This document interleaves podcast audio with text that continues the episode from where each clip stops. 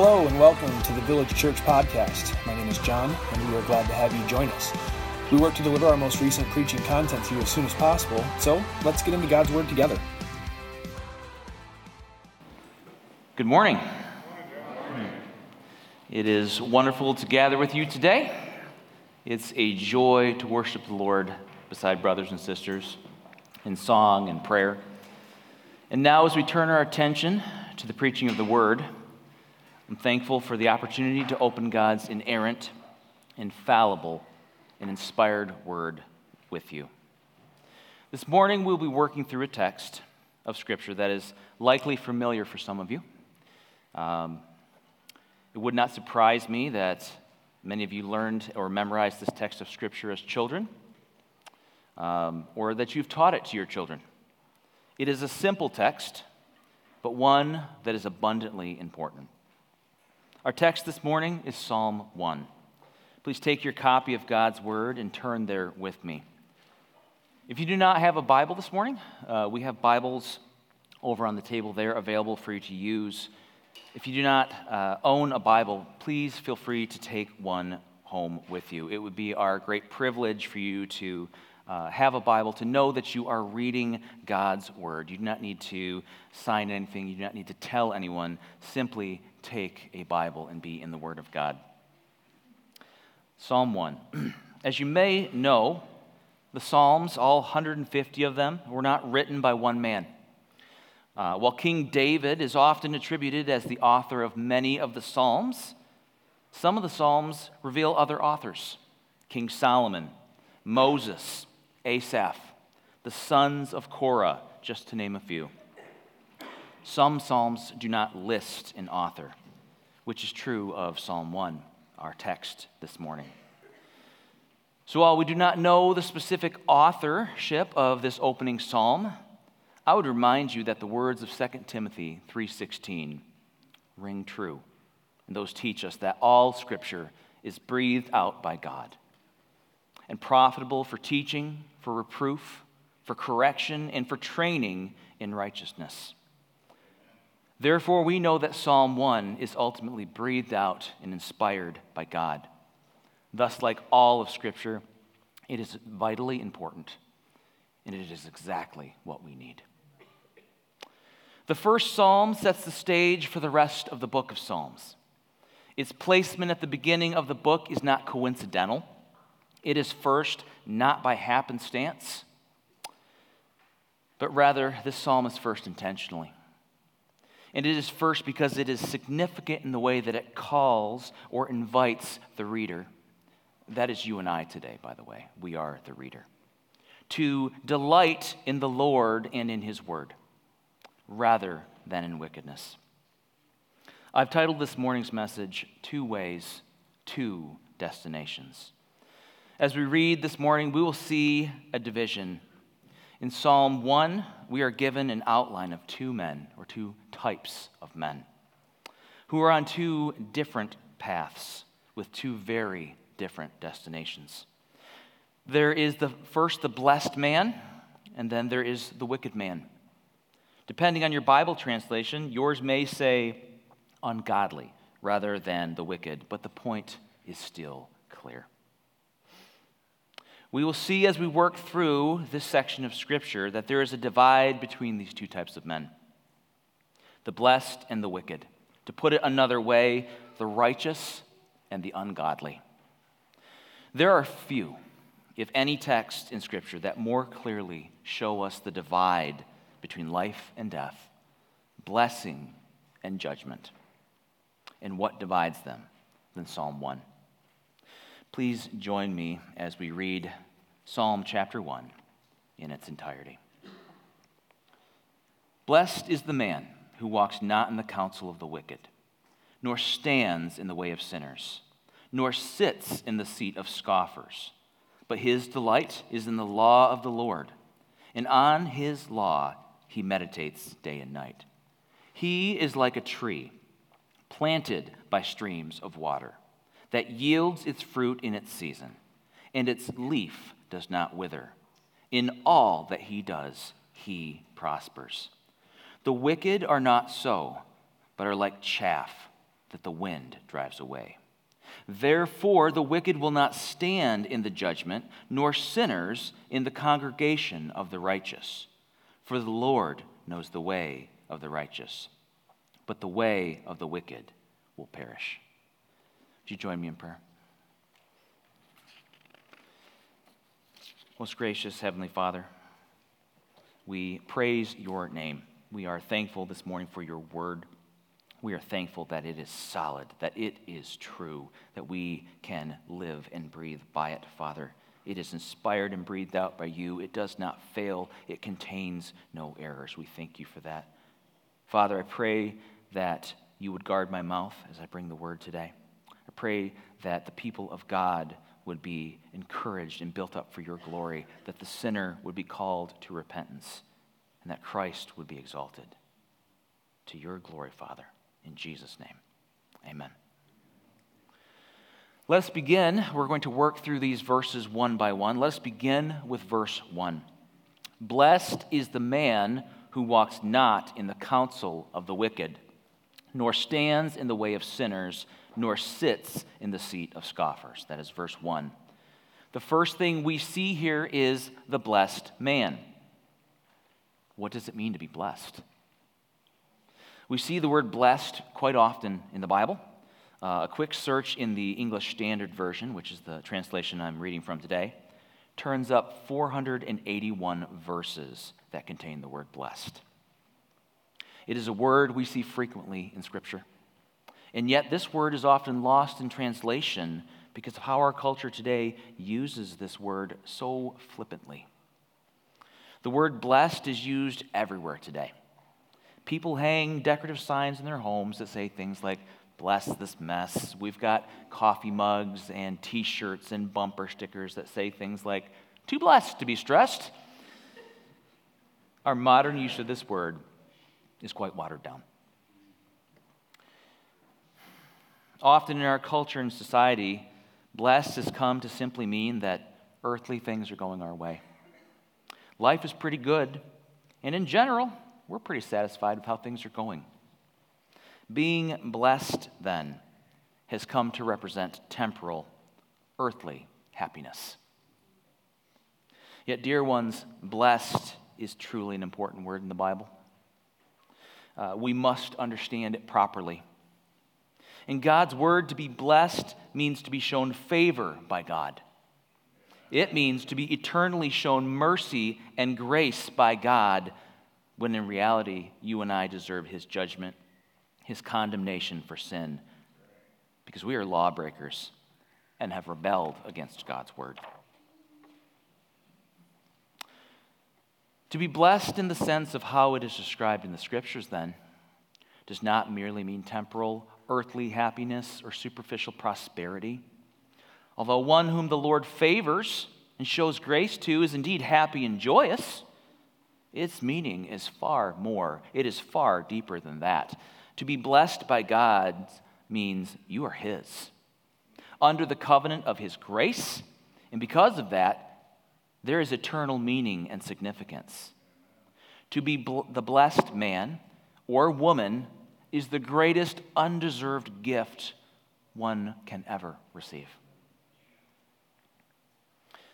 As we seek to better understand the blessed man in Psalm 1, I would remind you that the great rule of interpreting Scripture is that Scripture interprets Scripture. Commentaries are not bad, they do have some value, but God's Word is sufficient in itself. And when we need to understand a text of Scripture, we look broader to Scripture to explain Scripture. That is why Scripture is sufficient for what we need. We look to that for clarity. Again, Scripture interprets Scripture. Uh, Psalm 32, verses 1 through 2, helps us to better understand who the blessed man is in Psalm 1. Again, Psalm 32, 1 through 2. Now, your page is flipping, so I'll give you a moment to turn there. Psalm 32, 1 through 2. Blessed is the one whose transgression is forgiven whose sin is covered. Blessed is the man against whom the Lord counts no iniquity. In whose spirit there is no deceit. Who could Psalm 32 be speaking of here except those who are redeemed by the Lord Jesus Christ? Who is it besides they whose sin is covered, who the Lord counts no iniquity against? It is they who are made spotless because of the perfect sacrifice for sin, Jesus Christ, the righteous one. That is what it means to be blessed. It is they who are shown mercy and grace through Christ. That is the blessed man. We expand this further as we use Scripture to interpret Scripture into the New Testament.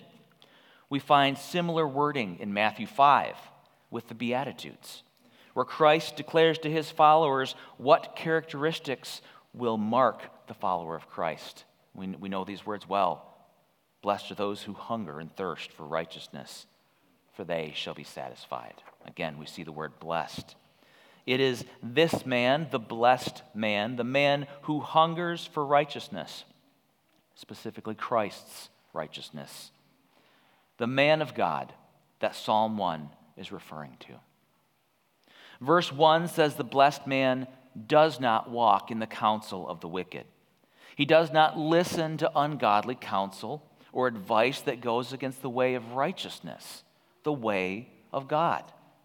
The blessed man also does not stand in the way of sinners, because, as we saw directly above in this verse, because he does not walk or follow the counsel of the wicked, therefore he does not stand in their way. Or more fitting, he does not stand in their waywardness.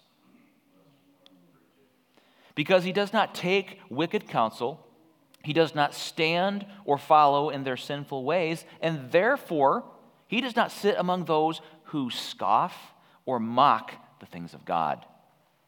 The blessed man, the blessed woman, is one who rightly fears God. The words of Proverbs chapter 9, verse 10 remind us that the fear of the Lord is the beginning of wisdom, and the knowledge of the Holy One is insight. To fear God rightly is to recognize how high He is and how low we are. Verse 1 does not say that the blessed man is to isolate himself from the world, but it does make clear that the righteous man is to clear, steer clear of associations that lead to sinfulness and to avoid wickedness, the way of sin, and mockery of what God commands and instructs. The blessed man does not walk in these things. As we work through verse 1 of the first psalm, it's worth noting that there is a natural progression in verse 1, which gives us great warning.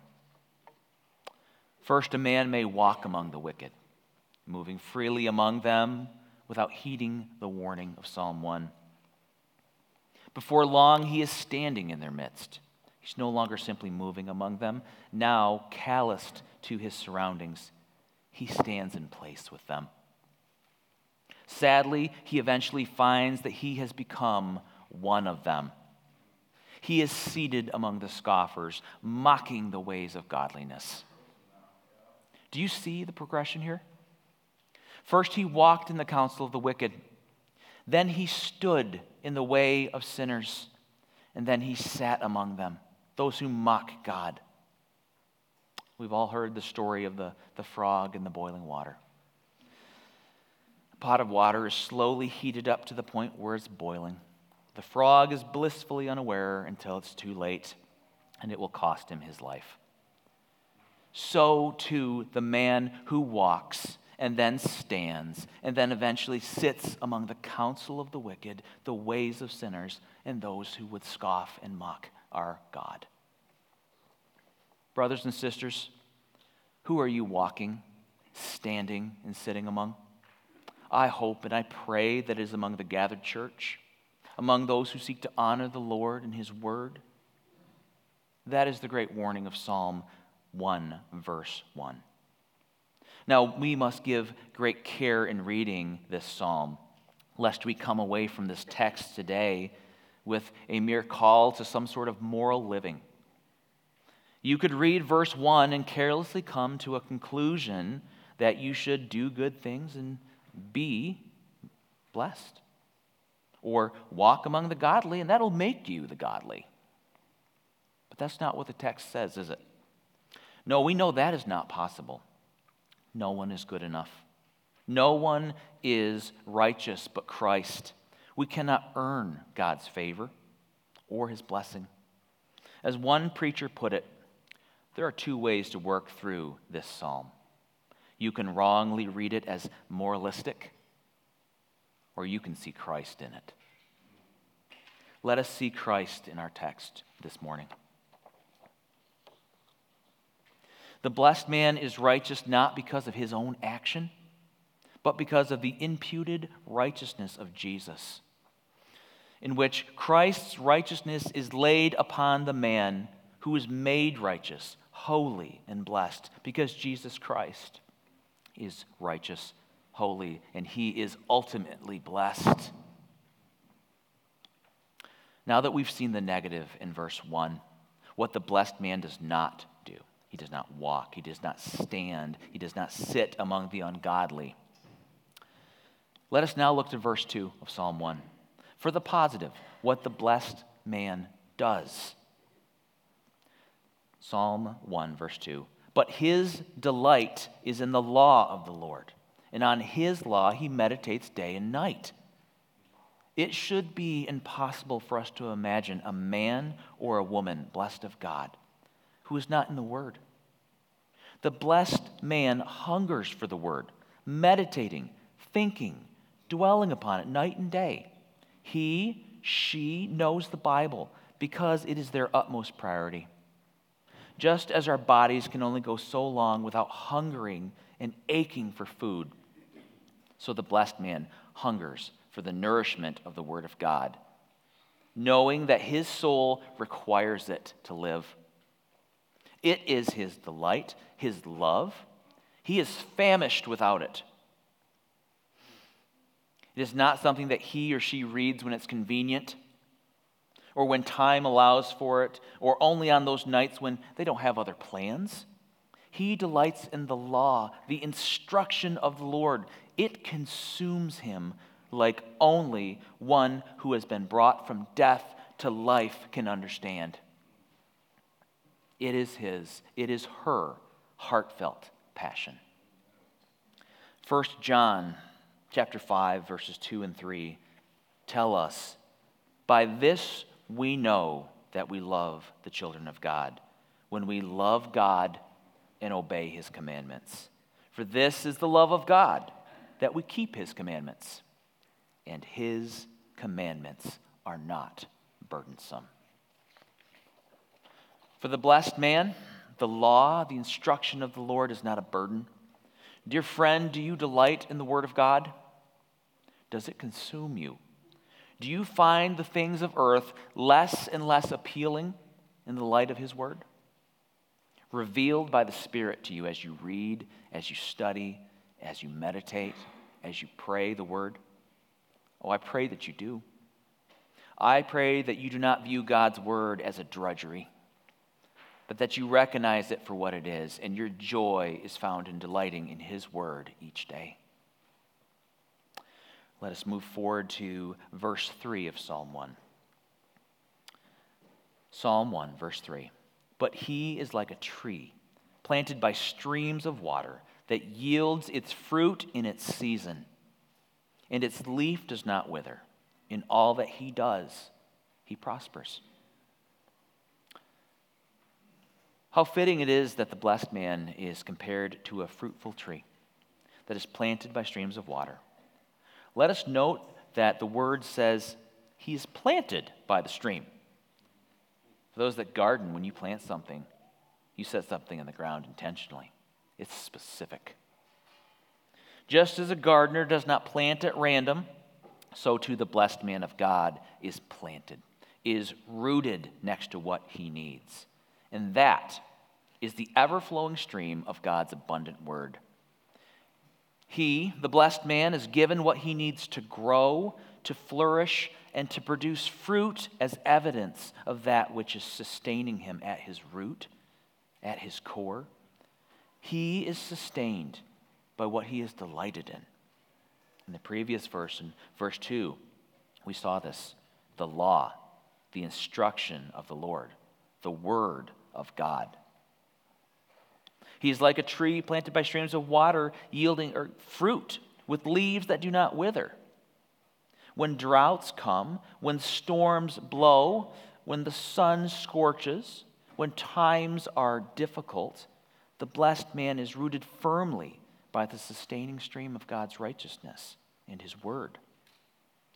Even when other trees wither and die for lack of life giving water, the tree planted by the endless stream of God's righteousness endures.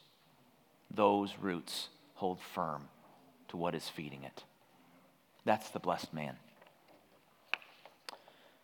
What grace and mercy and loving kindness it is that the Lord cares for those who are His, those who are blessed of God, that He, the sower of the seed, the planter of the tree, plants His people by the stream, and it never ceases to flow.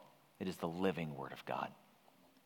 It should come as no surprise to us that our Lord and Savior Jesus Christ, both in John 4 and in John 7, says that He is the giver of living water. Dear ones, are you reading these verses moralistically still? Or, or are you seeing Christ in this psalm yet? From the first verse in Genesis 1 to the last verse in Revelation 22, all of Scripture points us to Jesus Christ. Now let us move forward again in this psalm to verse 4. Psalm 1, verse 4. We will now see the contrast between the blessed man and the wicked. We read in verse 4 The wicked are not so, but are like chaff that the wind drives away. Whereas the blessed man is compared to a fruitful tree planted alongside the stream that will ever flow and sustain it, the wicked man is compared to chaff in the wind. Do you know what chaff is? We live in a pretty rural community here in Byron. We've got many farmers in our midst, and I am confident that there are men and women in this room who can explain it far better than I, but I will do my best. Chaff is the outer husk of a grain or seed. When the plant is alive, the grain or the seed is coated by this husk, as if it were a sort of skin that protects the delicate crop. Yet when the grain or the seed is harvested, the outer husk is discarded. It has no real worth and is typically tossed out. It's normally plowed under or burned, or if it's collected at all during the harvest, it's simply mixed into cattle feed as a filler. Sometimes it's even just left in the field to be blown away. It has no worth.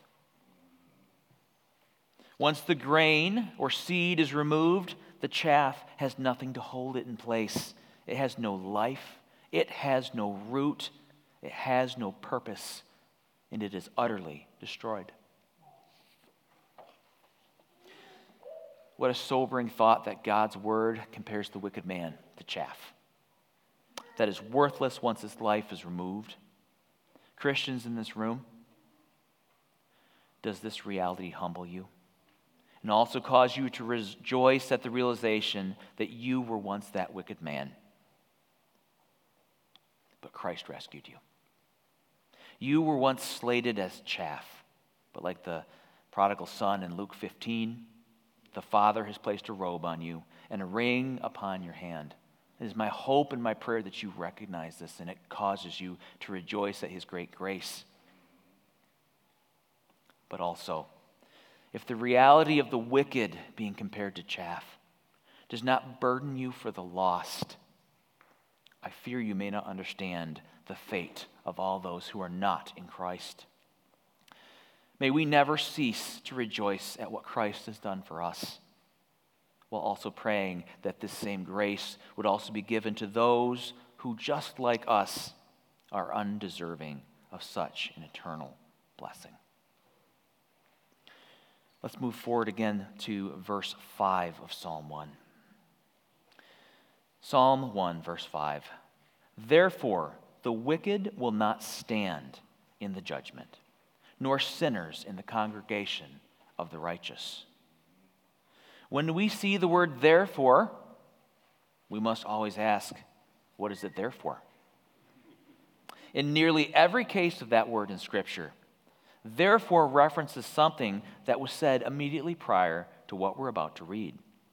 This word calls us to look at what we just read in verse 4. And what was that? The wicked are like chaff that the wind drives away.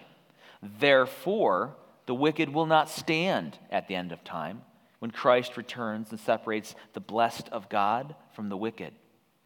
Throughout the Gospels, Jesus gives us great examples of this day when he returns.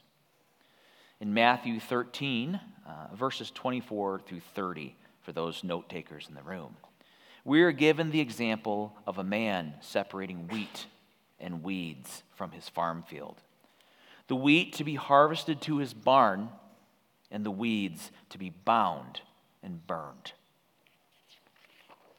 Similarly, in Matthew 25, verses 31 through 46, again, Christ speaks of the day of judgment. This time, he uses the example that he will separate people, the way a shepherd separates sheep from goats the sheep to his right hand, and the goats cursed into the eternal fire prepared for the devil and his angels. Psalm 1, verse 5, speaks of this final judgment of all mankind. The wicked will not be counted among the righteous. But make no mistake, they will stand for the judgment, but they will not remain standing in the judgment. And here's why it's answered in the next verse, in verse 6, our final verse of Psalm 1. Psalm 1, verse 6 For the Lord knows the way of the righteous, but the way of the wicked will perish. In this final verse, we see the words, The Lord knows the way of the righteous. And yet, it is more than simply that God recognizes the righteous from among the wicked. God, in his sovereignty, does not simply know who by faith choose him. Scripture's clear. Romans chapter 3, verses 11 and 12. None is righteous. No, not one. No one understands. No one seeks for God. All have turned aside. Together they have become worthless. No one does good. Not even one. God knows the righteous, for they are His, called by Him and drawn by Him. As a shepherd knows the sheep of his own flock, so too the Lord knows those whom He blesses with His grace, whom He has eternally graced and given mercy to. John 6 44. In this verse, our Lord and Savior Jesus Christ speaks clearly when he proclaims, no one can come to me unless the Father who sent me draws him. Dear ones, this is the work of God. The righteous are known by God because everyone who has ever been made righteous before him has been made so by the blood of his Son. Jesus Christ, on a criminal's cross on a hill called Calvary, where God poured out his righteous punishment on his own Son, that those who believe would become the righteousness of God. There is no other way to be made righteous and blessed. That's it. Again, Scripture's clear. If we look at John 14, verse 6, Jesus said, I am the way and the truth and the life. No one comes to the Father except through me. Dear friends, there is no one righteous enough to be blessed by God of their own merit. It is Christ's merit, his righteous death in our place, and his resurrection that fulfills the debt of our sin that we could never repay to a holy God. Therefore, when Psalm 1 says, The Lord knows the way of the righteous, it's because it is deeply personal. It is because God knows those whom he has called, whom the blood of his Son covers. They are the only ones who will ever be blessed by God, favored, eternally graced. And that is only because a loving God, for his own glory, chooses to save wretched, pitiful, broken, wicked men and make them the blessed man. I, for one, am thankful that he took a wicked man like me and has shown grace. As we come to our application today, the question comes to mind so now what? We know that there are two types of men blessed and wicked. What does that mean for me? What does that mean for us? Every person in this room today is on one of two paths the path of the blessed or the path of the wicked. Sin causes us to naturally be wicked from our birth. If that is you, if you have come to understand yourself to be sinful before a holy God, described by Christ as the weed that will be separated from the wheat, or the goat which will be separated from the sheep, both weed and goat both to be cast into the fire. Then I encourage you to repent of your sin and believe the gospel. The Bible says to repent of sin, to call upon the name of the Lord Jesus Christ, and that all who call upon the name of the Lord will be saved and not put to shame. Friends, those are the clear words of Romans chapter 10. Scripture also tells us in Romans 8 1 that there is therefore now no condemnation for those who are in Christ Jesus. I admonish you today if you know yourself to be the wicked man, do not harden your heart. Repent and believe the gospel. Psalm 1, verse 6, in its closing words, tells us the way of the wicked will perish. That word perish, in the original language of Hebrew, which is the language that the Old Testament was written in, does not simply mean to die. Perish does not simply mean die. In the original language, it means to be destroyed, utterly undone and lost. It is my hope and my prayer that you heed the call to repent and believe before it's too late and you are utterly undone and lost. If you have questions, I would love to talk to you after service. There is hope for lost sinners in Jesus Christ, the Son of God. For those today who recognize themselves to be the blessed man, those who have received the grace of God, is your delight truly in the law and instruction of the Lord? Do you desire it? Does your devotion and study of God's word reflect delight in the law and instruction of the Lord? If it does not, I want to challenge you. We have learned in Psalm 1 that the blessed man does not walk in the counsel of the wicked, nor stand in the way of sinners, nor sit in the seat of scoffers or those who mock God. The scripture is clear the blessed man delights in the law of God and meditates on it day and night. Christians in this room, pursue that with your life. Brother and sister, there is nothing else for us to chase. The battle is won, the victory is assured in Christ. What more can you do but know and obey the King's words? as you faithfully live out his instructions until he returns for his own. May he find us faithful today. Let us pray.